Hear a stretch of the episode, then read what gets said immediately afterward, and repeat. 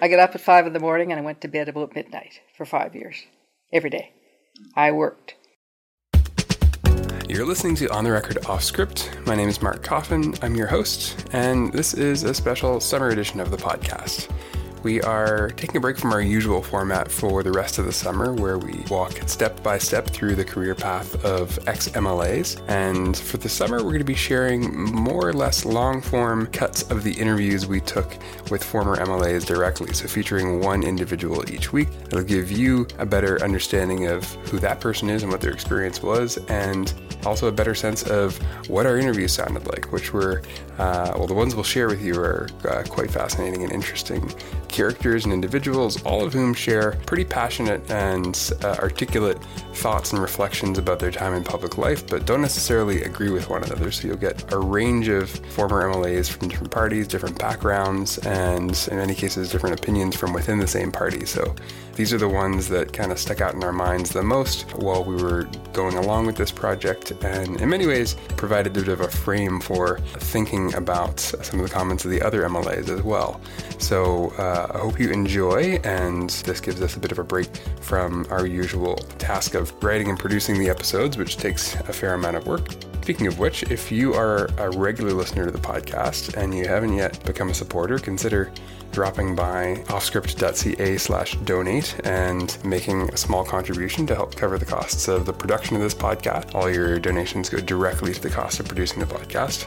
And if you're not able to do that, or you'd like to do something in addition to that, we'd really like it if you could go to Apple Podcasts and find this podcast's page, search for On the Record Off Script, and give us a bit of a review. There's a star rating and place for comments. Both of them are helpful in getting the word out about the podcast so other people with interests similar to yours can discover something that they also might like. All right, on to this week's featured interview, and that is with former Truro Bible Hill MLA Eleanor Norrie. So, in doing this X interview project with former MLAs, it became clear early on that the project would be a bit of a puzzle. Nova Scotia politics works differently for each MLA, and that varies depending on who you are, what the color of your skin is, what gender you identify with, what era you served in, what part of the province you come from, what party you belong to, and who was leading the party at that time. All kinds of variables, and lots of people have very different experiences that you might think would have had similar experiences, but it wasn't the case. Trying to understand how all of this actually shakes down in practical terms is no small task, but each interview we did gave us another piece of the puzzle to how Nova Scotia politics actually works. In today's podcast, we'll share the tape from my conversation with Eleanor Norrie, a former MLA from the Truro Bible Hill area, and one who held several different cabinet portfolios in John Savage's Liberal government in the 90s. I enjoyed this chat with Eleanor because she offered several pieces of the puzzle. A couple of pieces that were surprising for me were how she, as a first time candidate, was invited into the design of the party's platform, as I assume were many other candidates at her time, which isn't something that more recent candidates will be familiar with, at least not the ones I've been speaking with. And she talks about her negotiations with Texan oil tycoons around the Sable offshore project and the royalty rights to the drilling that was done there. And I think most interestingly, Eleanor was responsible, or she was part of the cabinet uh, that decided to close the uh, Nova Scotia Teachers College or Normal College in Truro, which was a very controversial decision at the time, but also significant because it was in her riding. And she talks about the challenges of, of doing that and, and carrying a message that she believed was good for the province home to her riding, where obviously people were not uh, as convinced that it was good for anybody. All right, here's my conversation with Eleanor Norrie. One thing I forgot to mention while we were in the studio recording that introduction was that in my interview with Eleanor, it took place in the fall of 2015, which was the same day that Justin Trudeau and his cabinet were getting sworn in as the new Liberal government, and the cabinet was uh, equal uh, seats for men and women, uh, both of which are things that uh, Eleanor and I reference at points during uh, our discussion, since the TV was on mute in the corner of the room. What did you do before you entered politics? Well, I was 50, just around 50 when I uh, got officially involved uh, in an elected capacity. Prior to that, I began, first of all, uh, I was a school teacher prior to being married. And then I was a pretty well a stay at home mom, if you will, with my three daughters. And got heavily involved in activities that they were involved in on a volunteer basis. And it just, for some reason or other, I would always get heavily involved.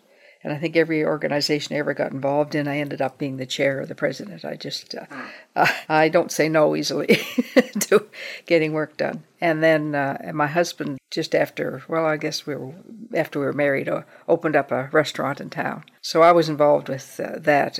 As my children got older, I got more involved in that. So I just sort of helped him from a behind the scenes point of view, doing books and that sort of thing. But I got heavily involved in uh, in the arts community, and I got heavily involved in activities, sports, sporting activities with my children, social activities as well. You know, all all the things young people get involved in, and through high school. So I was just uh, became a sort of a well-known volunteer, if you will, and kept doing that right up until the time I was asked to run.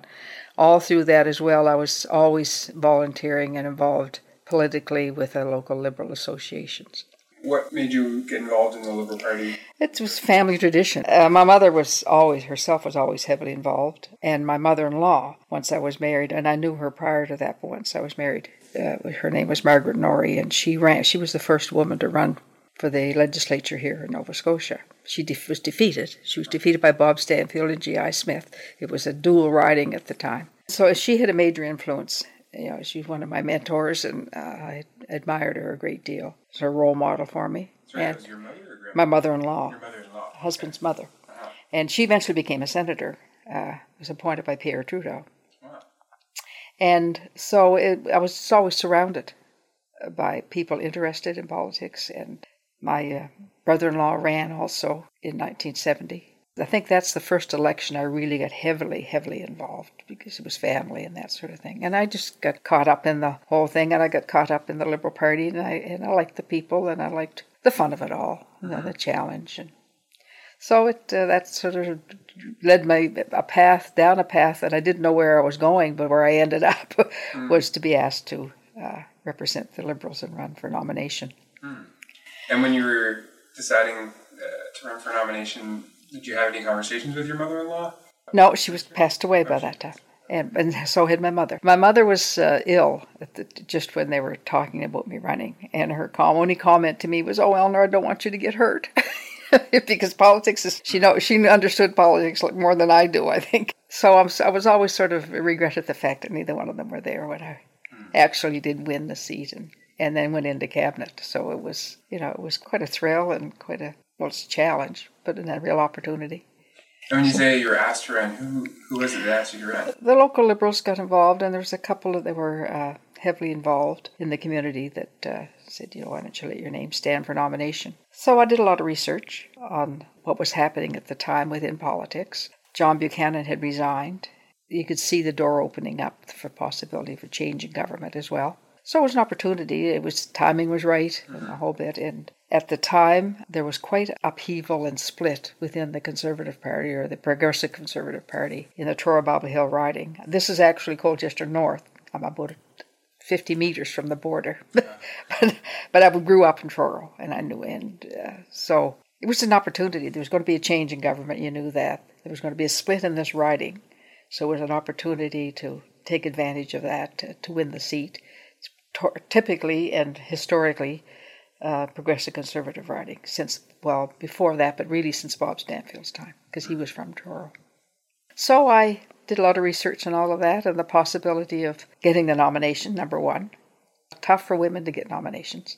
I think it's maybe improving now, and I think this will, what's happening here today will change that uh, issue. It won't be as quite as uh, difficult for women to get the nomination. You mean the the gender parity in cabinet? That and just the openness and the fact that so many women won. I think more women went, ran and more women won in this election and in, the, in historically. There's more seats, but still.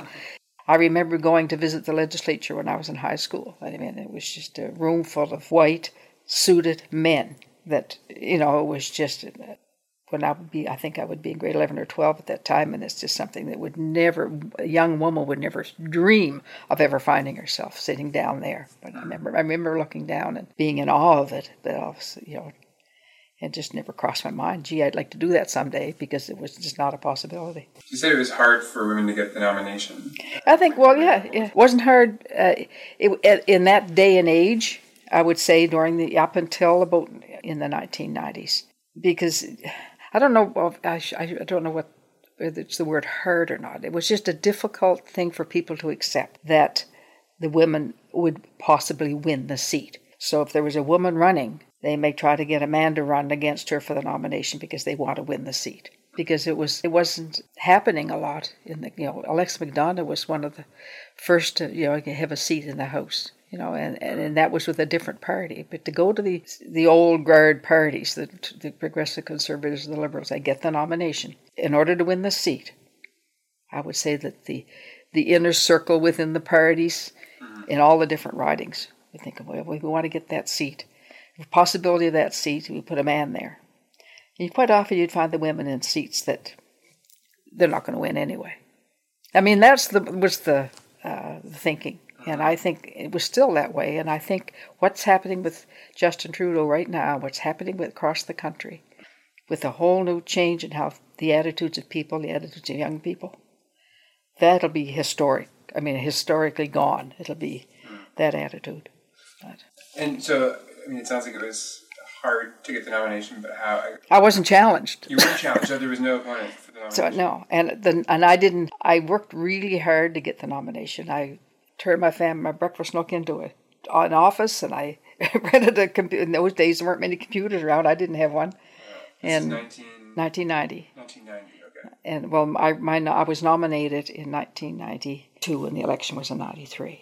Okay. so, you know, and I just signed up members to the party, and I worked everybody that was a member of the party. And I went to that nomination with two speeches because I wasn't still certain that I, there was going to be somebody run against me. There was no rumors of it, but I was absolutely sure that there was going to be somebody to challenge me for the nomination that night. What was it like running in the in the general election campaign? In '93, it was uh, John Savage. I actually was co-chaired the convention for the leadership when he won the leadership. So I, I hadn't supported anybody in the leadership because I was chairing it. So I was heavily involved with people right across the province in running that leadership convention, which was really exciting. It was a really exciting time for the Liberal Party, and there were there were five of them, and uh, uh, we didn't know who Don Downe or John Savage which one was going to win it, and that was the famous telephone. I don't know how old you are. If you remember, we had a MT&T came to or Maritime Tel, I don't know what it was called at the time, offered us the opportunity to use telephone voting. So you phoned in the vote. So we had people signed up, and everybody was given a pin, and they were to call in, and then uh, the pin to identify them, and then they had a number for each candidate.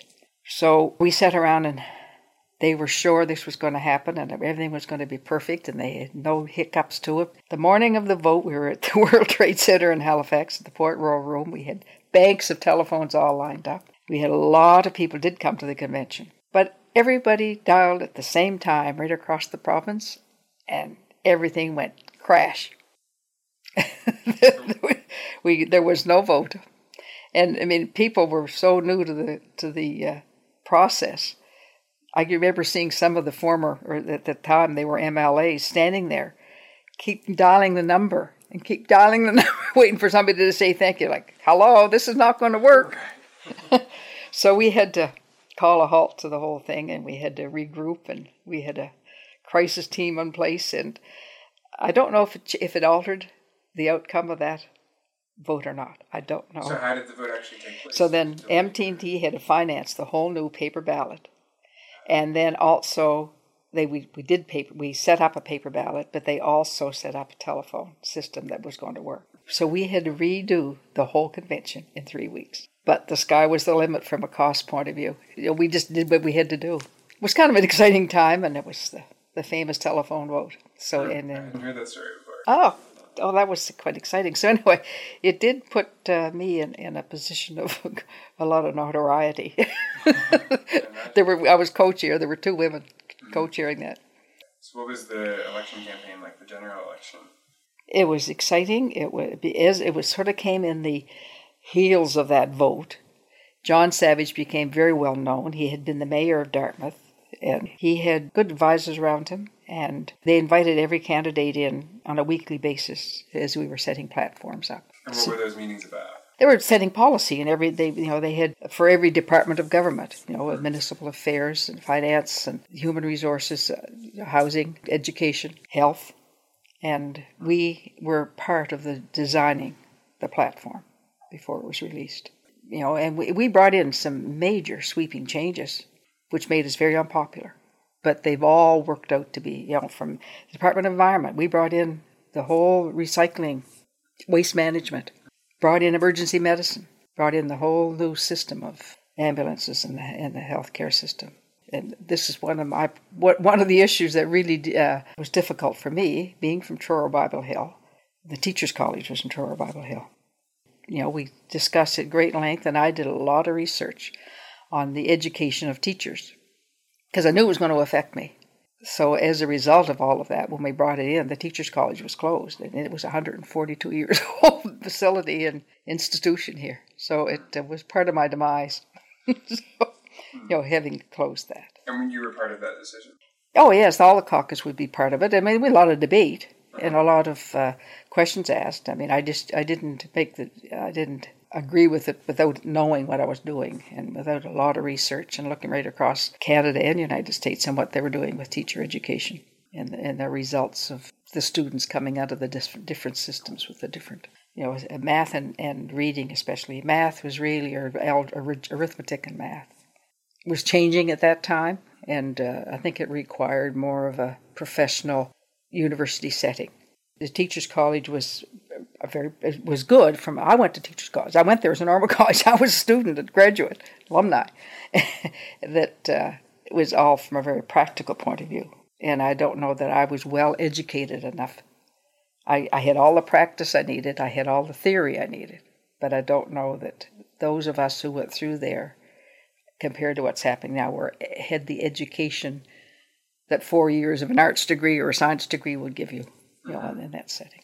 So anyway, that's a whole other topic. uh, yeah, maybe we'll come back to that because uh, I'm curious. So that that was all part of the discussions. Uh, in the platform development. Yeah, yeah, and it wasn't decided at that time uh, what to do with education educating teachers, but it was talking about changing the education system and changing how we deliver education and that sort of thing. Like you know, we reduced the number of school boards and things like that. Mm-hmm. Yeah, maybe we'll come back to that a bit later because it sounds like it was part of the decisions you had made as government. So you were elected uh, as MLA, and at the same time, did you move right into cabinet? Yeah, it was right up like that. My learning so you never would have been on the backbench. Oh, and I think it would be. I think it would be an advantage to either be in the backbench or to be in opposition. And I think opposition would be a better training ground before you went into cabinet than even a backbench. Hmm. Why do you say that? Well, because when you're in op- you're I I would love to have been in opposition sometime, either before or after, because then you can. I always felt, just for an example, that I have a lot of admiration for Alex McDonough now, but in those days, she was always in opposition. So she, the sky was the limit. She could say anything, knowing she'd never be in government to try to implement it. So the books are wide open then on what you think could happen, and then you have to hold the government at account what they're doing. So it's just a real good learning. You know, it would be a good place to learn the system in opposition before you went into government or even into cabinet. Hmm. So how did you learn uh, when you actually, when you, we're all I, I were, I got up at five in the morning and I went to bed about midnight for five years, every day. I worked. I had my MLA office here in Truro, and uh, and then my and I was part of the caucus in Halifax as well as the being in cabinet. So it was really was a learning curve because just to uh, learn the ropes just from a strictly day to day. Where's the bathroom? How do you find the key to get into your office to where your office is? And not only was I in cabinet, I was also in those days was called priorities and planning, the Treasury Board, if you will. So I had Tuesday mornings with priorities and planning, and then I had Wednesday morning with caucus, and I had Thursday mornings with cabinet, as well as you know, and then when the House sat, you'd have to prepare for question period, and you'd have to learn your portfolio. I was first appointed to the uh, Civil Service Commission, and I had other smaller. I had the status of women, I had sport and recreation, and others that I was responsible for. But I also had was responsible at that time to change the Civil Service Commission into the Department of Human Resources, give it a whole new uh, entity, if you will. So because it it dealt with the hiring and the firing, it dealt with the unions, and it dealt with the third thing, whatever it is. Can't think of it right now, but so it was. So we created the Department of Human Resources while I was minister. And what were I guess what were some of the key things that you needed to get a handle on when you first took on the job as minister? We spent a lot of time not only with the goings on of the department and the workings of the department and getting to know your deputy minister, the different issues within the department. We also spent a lot of time talking about ethics in government, about open government, communications within government. When we were elected in 1993, there were no computers in the minister's offices. You know, my secretary gave me a dictaphone. you know, yeah, and I'm sitting there thinking, we have computers for this now, you know. So just the actual day-to-day workings, it was really, I think, difficult for all of us in, in that cabinet to bring it into the to have a, a, either a pager or a cell phone, you know, or a computer in your office so you could communicate with one another. So the departments communi- could communicate. It was each department was well, they talk about it, and they still talk about it, all being silos rather than working across government. So when you say ethics in government, we had actually we had we had seminars on it. The prime the premier Savage set it all up. was was one of his goals was to bring ethics into government because there's a lot of scandal in the day in the day, and there was also a lot of favoritism and patronage and all that sort of thing that he tried to change. And much to the liberals did not appreciate that when we didn't hire, we didn't fire all the Tories and hire liberals in all the different you know, especially the Department of Transportation and those areas. And so we paid a price for that. And I think that not only do you have patronage from a political point of view, you'll get patronage and within departments, uh, you know, hiring family and hiring friends right within the departments. Mm. When the minister has nothing to do with that. It's you mean sort of like the managers within the department yeah. would hire their own. Yeah. Okay. So that was part of the. We tried to do it from top down. I guess it never works from an ethics point of view, but we forgot to tell the people of Nova Scotia what the problems were. We just tried to solve all the problems that we knew they had, so, mm-hmm. and they didn't appreciate it. Mm-hmm. The Liberals didn't appreciate what we were doing because they were all waiting for their chance to, you know, work on the highways and work here, you know, and that, you know, hired as teachers or all the rest of it. So made it difficult. And then on top of all of that, when we were elected, there hadn't been a budget. We were they were three months past budget uh, time. Toddy Cameron didn't bring in a budget. Half the money was spent. You, are by law, you can spend half of the money before the you know before the actual budget is passed or the estimates are passed. So we looked at the books, and there was a six hundred million dollar deficit with a nine billion dollar debt. you know, there was no money to spend you know, and it was so we did a lot of things within the public service and a lot of things within to make money as well as cut expenses. We brought in what they called the Savage Days. We gave them five days off at Christmas without pay. Savage Days. that wouldn't have been popular, I imagine. No. And we and then we cut salaries by anybody anybody who received any funding from the provincial government, regardless of where they worked in the province or even if their funding was partially funded by government, lost 2% of their salary. And my daughter was working for the municipality, she working for in Wolfville as a recreation director, making no money, and it took 2% of her salary. you know, so it really did, it really was a drastic uh, cut. To, to try to, it was going to be a 600, I think it was $673 million deficit was projected. So we cut it down to under 300. We had to find 300. It was sort of an arbitrary number that we chose to uh, lessen it by half. So I'm curious how a decision like that would have been made in in that government. Was it a finance minister's decision, a whole cabinet decision? Was caucus included? It was a cabinet decision in the end. Mm-hmm. the, the Department of Finance and, and the Minister of Finance uh, brought in all the proposals. So you sit in cabinet and you, you weigh it all out, and then you weigh it all out. First of all, from a finance point of view, and strictly looking at numbers, and then you, and what we didn't take into consideration, we just said we can't we can't think politically because we can't survive. This province can't survive if we don't do something. So, and, and we took a major political hit with that budget. So the the, min, the minister of finance takes the lead. Right. But And you would have all had an opportunity to, to comment and weigh in on it before it would have been. Yeah. And uh, John Savage had his advisors just about fell over when one of the debates or one of the interviews bef- during the election had said no new taxes. We brought in taxes. we raised the, the uh, GST, you know, and it was just, you know, and he took a major political hit on that. You know, Johnny is a liar. You'd hear from that sort of thing because he, he did. We had to bring in we had to bring in taxes. We had to raise money as well as cut expenditures. And then what we did at the same time, as well as do all that, is that we also re-engineered government. So we were making changes. You know, people were confused. You know, are you making that change to save money, or are you making it to because you're changing the policy and how government works? It was a really interesting time. I'm glad I was there to do it. I always said at the time, the next administration will come in and either take the credit for what we've done, or they'll ruin it. And I would say that the next administration did spend money, but I would say that John Hamm, when he came in, was one of Nova Scotia's better premiers.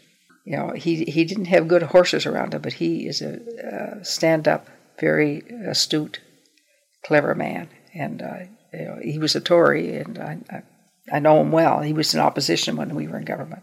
He got a lot of credit for stuff that we did. so Now that's somebody politics. else is getting credit for things he might have done. Yeah, yeah. So while you were in cabinet, what portfolios did you hold over there? well, I created the Department of Human Resources, and then and then there was the need to make changes within the. Uh, once that was done, the there was a need. I can't remember the reason why, but there was I was moved from there to the Department of Housing and Consumer Affairs, and at that time I still had the Sport and Recreation Commission, and I still had the Status of Women, but I also got the Nova Scotia Liquor Commission and the. Uh, can't, remember, it was the Gambling Control Act. Can't remember the word. So I had in the you know I had a lot of other minor responsibilities, so it was just nonstop. So when I went to Housing and Consumer Affairs, we were at the same time deciding to make some changes within the departments, and we moved housing into municipal affairs. So I dismantled the Department of Housing and Consumer Affairs and ended up. I remember the day that uh, we made the decision that we would move housing. Housing went to municipal affairs, and consumer services went to another entity. So I just remember looking around the cabinet room and I said, well, I don't have a place to go tomorrow. my department's going to be gone. And then, and then he uh, did a major shuffle and he put me in natural resources, which at that time was huge. It was mining, forestry, parks and protected areas, energy, wildlife. You know, so it was it was a huge department at the time. But at that time, we were negotiating with Sable Offshore Energy Project for drilling for gas off of Sable Island. So that landed. I walked into that, trying to deal with you know, the Texans, The Texans. with Shell and right. you know, all, all the, the consortium that made up the, the offshore energy project. And what would the the issue you would have been dealing with? Number one, number one was the royalties, and uh, for the uh, gas, and the second to that was also the pipeline that was going to be Mar- Maritime's Northeast Pipeline. Was I had to negotiate with them to bring the gas ashore and take it right across the province of New Brunswick in the direction it was going to go. I went into the cabinet. I went into natural resources. I think it was the first of May or the end of April, April thirtieth maybe, probably the end of the fiscal year in middle of May, about three weeks later, I had to make a presentation to the in Houston to the, to the major oil and gas consortiums, and it was a major conference, a convention in Houston, Texas. And there you're uh, talking about royalties or the Well, that was just talking about energy and some of the things we were doing in Nova Scotia, to try and to attract business. attract investors and to learn how the different royalties were set up around the the world, actually. And I had a lot of advisors and advice and, and uh, assistance. I mean, I was, at, uh, but I still had to be take responsibility for the decisions in the end. Mm-hmm. So we set up the royalty regime for the gas, and uh, for just that project, and then uh, we're in the process of setting up a generic regime for any gas or oil that was going to come into the province after the fact. He had to work with the federal government on that as well because mm-hmm. they're involved with, with that as well. Okay. And is that like a? I'm curious. There's the provincial government, the federal government, and I assume the the companies that are involved in extracting the natural gas have a role to play in those negotiations.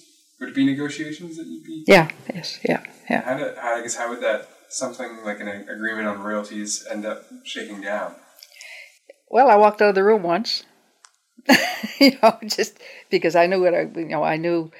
Uh, well, I met with, with advice that I had, just you know, because you set up a regime over the period of twenty years, and in a certain percentage, and uh, I can't give you all the complete detail now, but there was a percentage over the first five years, and some for the second, and some for the, or for the next ten, and then for the fifteen into the twenty.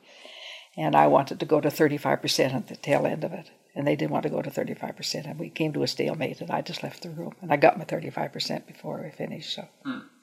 And it was, they had some major upfront costs that we had to take into consideration for them as well. So you know, it was uh, you had to realize. So the early on, you, you kept the royalty percentage low enough so they could they call them sunk costs or upfront costs. And they used to talk about upstream and downstream, and I could never keep it straight which way was up and which way when they talked about the, the process. I still can't get get it quite straight if it was upstream or downstream. A lot of time we almost in a conspiratorial way you hear often about like what the corporate influence in government is, or you know, is there a corporate influence, or how much of it, if there is one, and it's hard to to know how these kind of conversations would go we don't often get to hear about it. Yeah, there was there was uh, I don't know about so much influence as uh, maybe bits of pressure or uh, requests and debate with the municipal unit, with the, for instance, the, in the in Guysborough County where the gas came ashore, the municipality and the economic development group from there you know, we're you know always wanting to meet with me or with the premier or with our group to express their concerns or their wishes. And you get the, the federal government was the hardest to deal with actually. I don't know if the debate's ever been settled or not. It seems to me that it may be by now, but is like who owns that gas or who who has the mm-hmm. who is entitled to the royalties for the gas when it's offshore you know, with, when it's Sable Island actually is part of Nova Scotia. So, it, you know, it was so they had the federal government to deal with, and as well as uh, the whole the consortium of the Sable project. And I had an interview with uh, Paul Withers, and we also had our critics, people from especially from Alberta that uh, knew all about gas and oil that tried to tell us we were doing the wrong thing or whatever. I remember Paul Withers making a comment to me about, you know, how can, you know, Eleanor Norrie, you know, a school teacher from Truro, deal with the, the Texans, with the, you know, the, the big wheelers and dealers from the gas and oil industry, you know.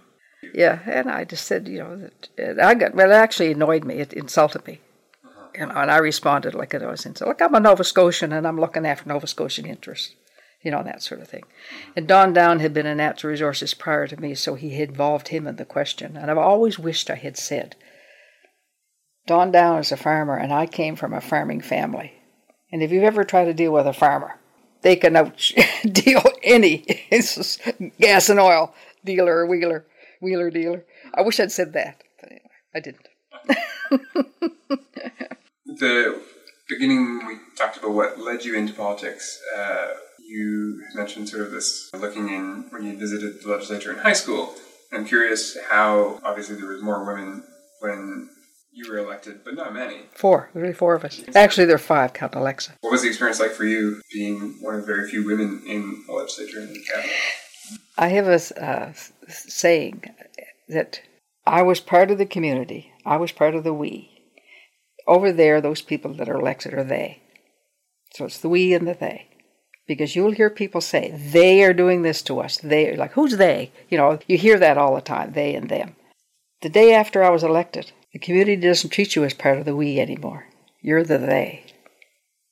So you become they. So you become somebody that either they want to be with or they want to attack. Like it's you're you're separate apart from the community. It's just it's, it's what happens. Then on top of that, when you're a woman, I call it the she they. because you become then not only are you they in government, you're a woman in government.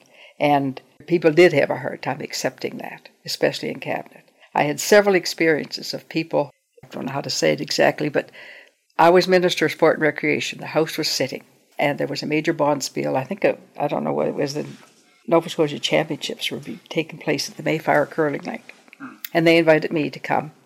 And as, as the opening, part of the opening. The house was sitting, I had question period, and I had to get from the house to the curling rink. I had very little time to spare. My daughter happened to be in Halifax, and she said, I'll drive you down. So she came and got me, whisked me down there. We pulled up, and there was a parking place right by the door. I was, oh, good, there's a spot right there, because the parking places were all filled. She was driving, and she pulled in, and there was a man standing there, looking very important. He came running over to the car, and he said, You can't park there, that's for the minister, and he's not here yet. I am the minister. I that you'd run into that more and more and more. That people would expect me to be a man, and then if I wasn't, they didn't know quite what to do with me. And I think you know, I think all women at that time, like Sandy Jolly was also in cabinet, and uh, is a female. So the two of us, we tried not to join forces. At least I tried not to. I tried to be part of the whole.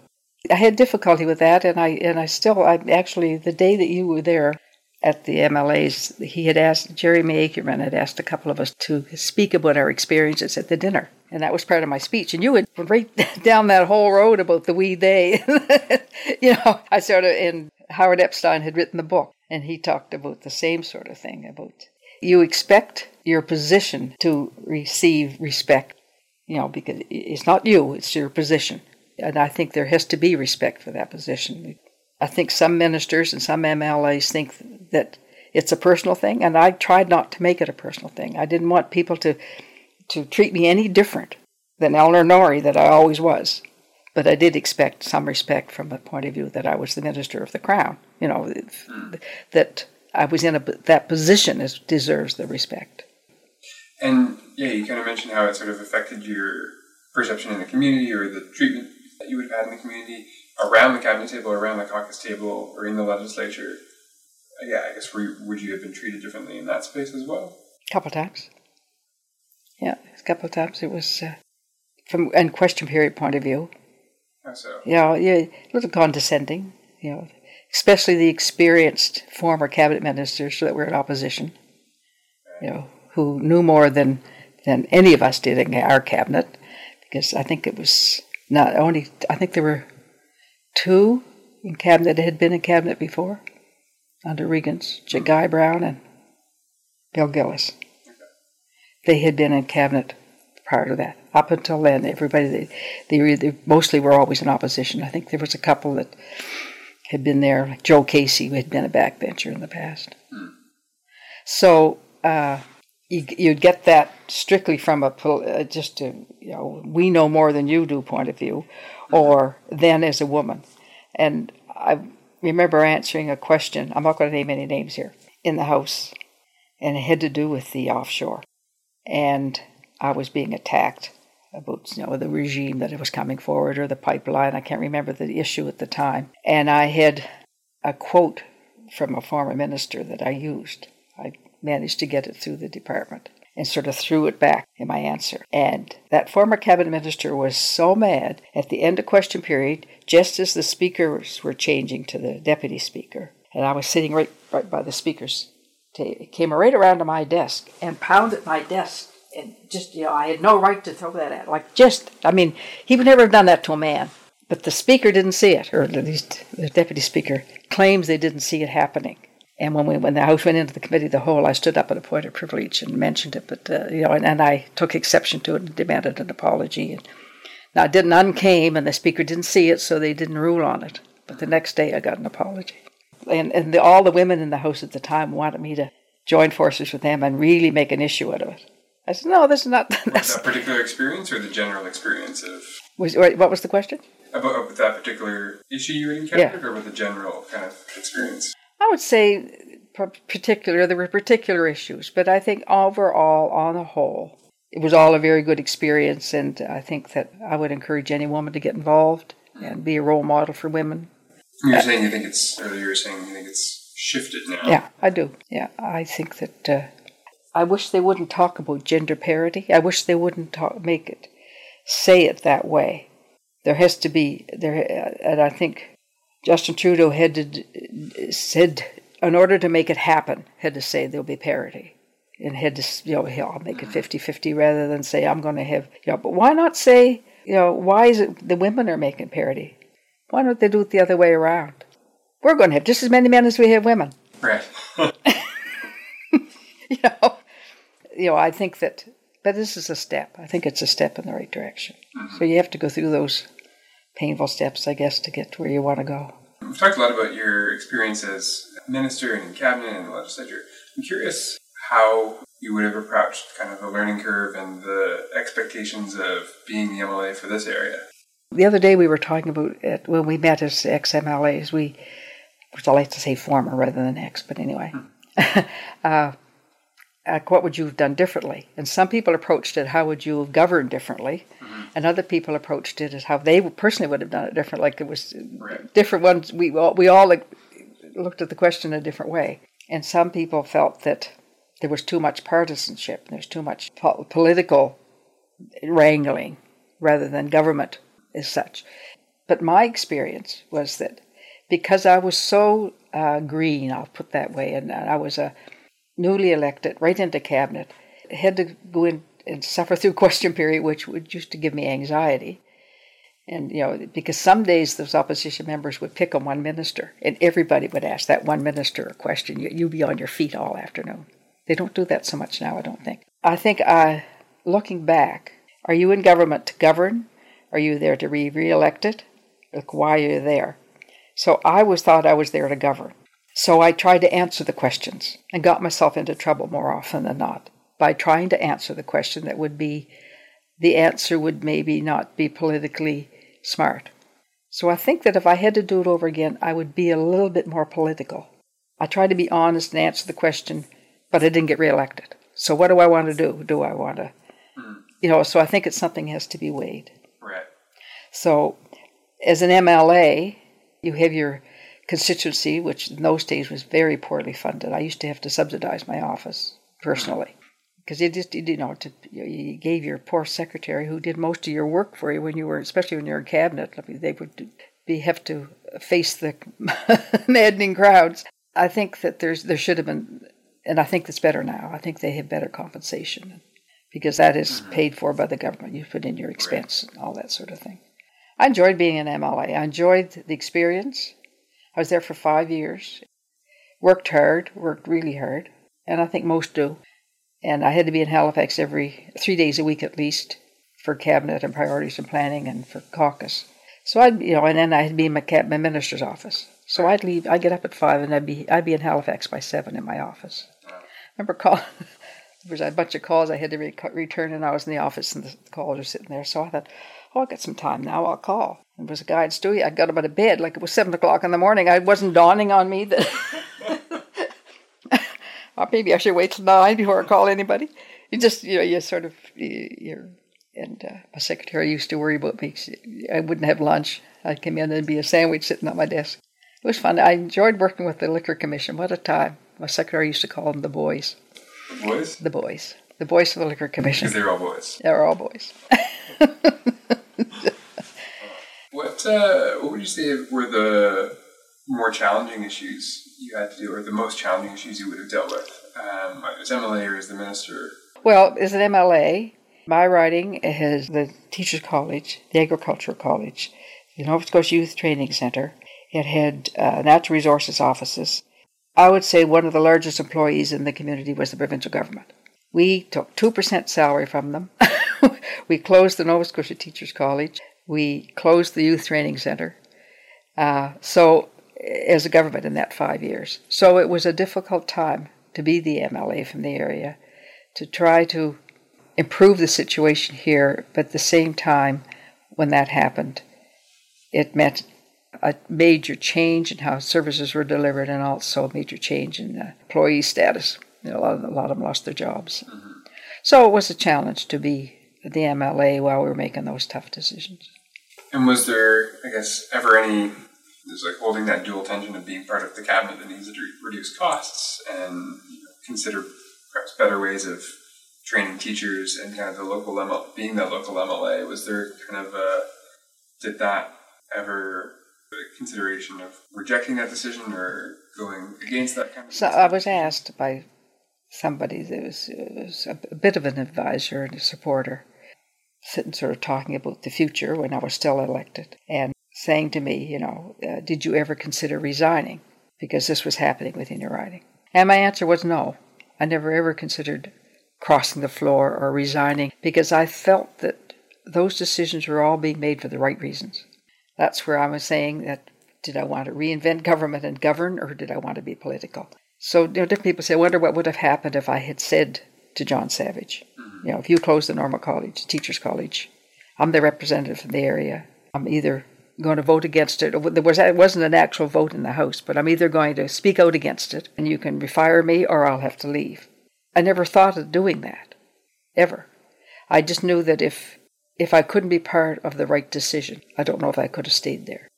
Whether stay there within the Liberal caucus and go as an independent or just resign. Period. I don't know that I could have done that because I don't have a great a great a whole lot of uh, admiration for people who cross the floor for political reasons.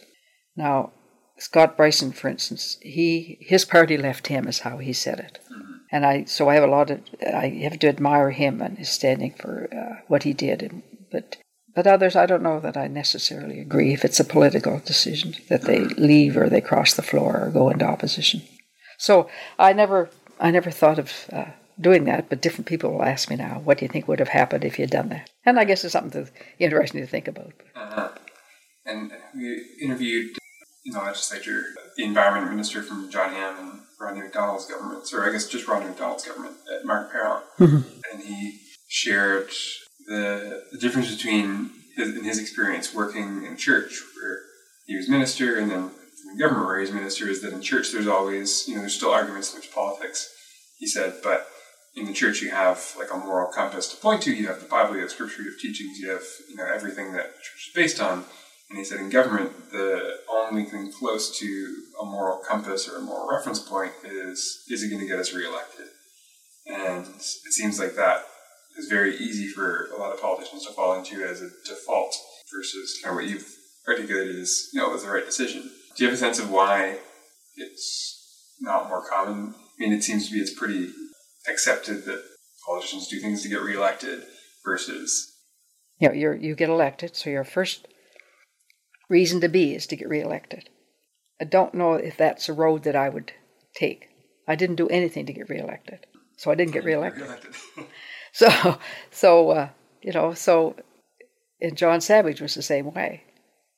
I felt I really felt I really admired him, and he was highly intelligent, did everything for the right reasons, but his background and he was when he was elected one of the criticisms or one of the things people saw coming was the fact that he was very left wing they used to call him the pinko. You know they you know use all those terrible right.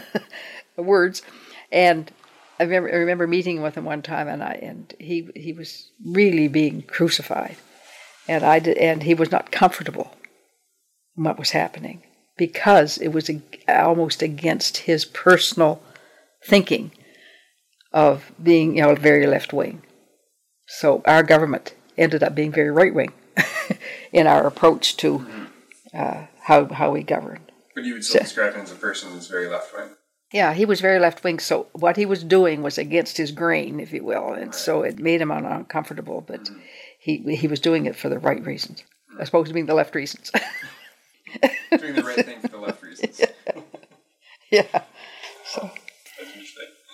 we're also asking kind of touched on this a little bit. You know, if you were to maybe you have advised people who are seeking elected office or who've recently become MLAs on things to consider, things to keep in mind that might not be necessarily intuitive, but you know, at the end of five years or however many years experience, you've kind of learned as been helpful to to doing the job, what would you suggest to somebody new to or considering becoming an MLA? I think that I th- if anybody came to me and said, "Do you think I should run?" I would say yes. If you've been approached to run for any party or for any elected office, and if you're interested, I think it's, it's a terrific experience. That door opens very rarely to very few people in the world and gives you an opportunity to really contribute to your community. So do it. Then, if they say, What advice would you give me when I run? Is be true to yourself, decide what you want to accomplish, you know, and go down that road. Now, if you're running for municipal government, there's no party affiliation, so you're you're pretty well able to then deal with your constituents and try to deliver the sorts of things they want. With a in a party system, and it's an ongoing argument. Are you representing the government in the House of Assembly, or are you representing your people in the House of Assembly? So it, it's an ongoing argument. So you have to decide if you're if you're going to run, are you going to run to represent the people and do their wishes, or are you going to be part of a government and brings up the issue again about being in opposition and being in government. When you're in opposition, you can fight for your constituents and say everything they want done in your riding because you're asking somebody else to do it. But then when you have to do it, it's a different story. So you have to decide what you want to accomplish. So it's.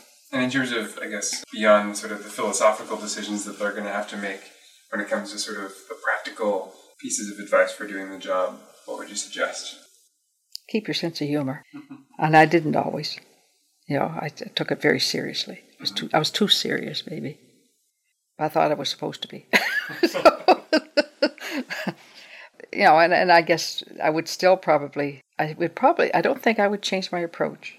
I don't know if I answered your question. About, I went down another road on you, but, but That's okay. yeah, you know, I just think keep your sense of humor, remain true to yourself. Remember, you're part of the community. You represent not only yourself, but your family and the people of the riding. You're not only representing your party, you're representing everybody in the riding. You're the MLA for the whole riding. I don't know what you asked me. What did you ask me? Practical tips, yeah. that's helpful. So you know, find have good uh, support around you. You know, you know it. Uh, you need you need good assistance around you. You need good advisors around you. It's it's not a one man show or a one woman show. It's Right. you know it's a. So it's uh, I would suggest if, if if I had any advice for that young man right there is have good people around you. And they were making a comment just as you arrived. When he ran, he owes nobody anything. He doesn't have a history of people supporting him to a point where he has to do them any favors. He's not in that position where a lot of MLAs or a lot of MPs or leaders will have people they have to repay, if you will. I can't think of the word I want. But they made the point that he doesn't have that. He doesn't have to anybody he has to, uh, you know, to uh, whether it's individuals or whether it's uh, other forms of government or whether it's corporations or whatever. I never thought of it till I heard one of the reporters say that, and I thought it's a, it's a really good point. Mm-hmm. He's his own man, and he'll make his decisions, and he'll have people around him, and that he doesn't owe anything to. Looking at having lived through the experience of working in the legislature, a lot of people look at the legislature and are confused or frustrated by what they see in there. Having worked there and been there for some time, we always frame this as sort of, you know, organizational exit interviews, it's kind of the opportunity to share feedback on how the workplace can be improved, knowing that the people leaving have some of the, the best wisdom about kind of the organization by the time they leave looking at the way the legislature operates, and the way politics operates in, in Nova Scotia, would there be anything you'd change or like to see improve? I think the media has an awful lot to do with that, whether how they portray it or how people play to the media. I'd like to see the media be in a position. to So right now, I don't know if I want to say this on that or not, but is that they they're making a rock star out of Justin Trudeau, which is very dangerous for him personally. So that I think the media has a role to play, and I think if we could change anything, would be the relationship with the media, between the media and the public, and the media and the and the elected officials. So I don't know that cameras in the House of Assembly are necessarily a good thing. People play to the camera.